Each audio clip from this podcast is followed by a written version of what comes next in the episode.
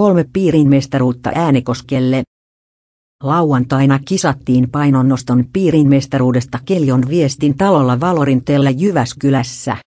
Huiman 11-vuotias Iita Kononen teki kuusi onnistunutta nostoa ja vei sarjan naiset 48 kiloa mestaruuden. Tempauksessa tulokseksi kirjattiin 29 ja työnnössä 40 kiloa, joista yhteistulosta koostui.